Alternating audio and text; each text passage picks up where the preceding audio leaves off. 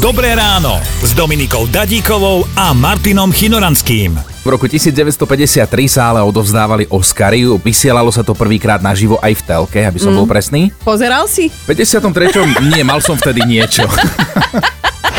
Joško si takto spomína, ako zvykol nechávať tringelt ešte v korunách na čerpacích staniciach. Sporodetým slečnám, čo mi cez leto dávali e, do poriadku čelné sklo. Potom čerpačky začali na tieto účely zamestnávať fúzatých, chlpatých, prepotených chlapov.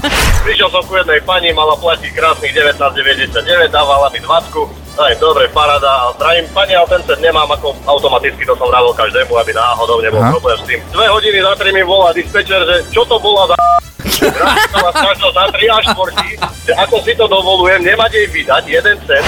Česi ročne ukradnú tovar za 10 miliard korún.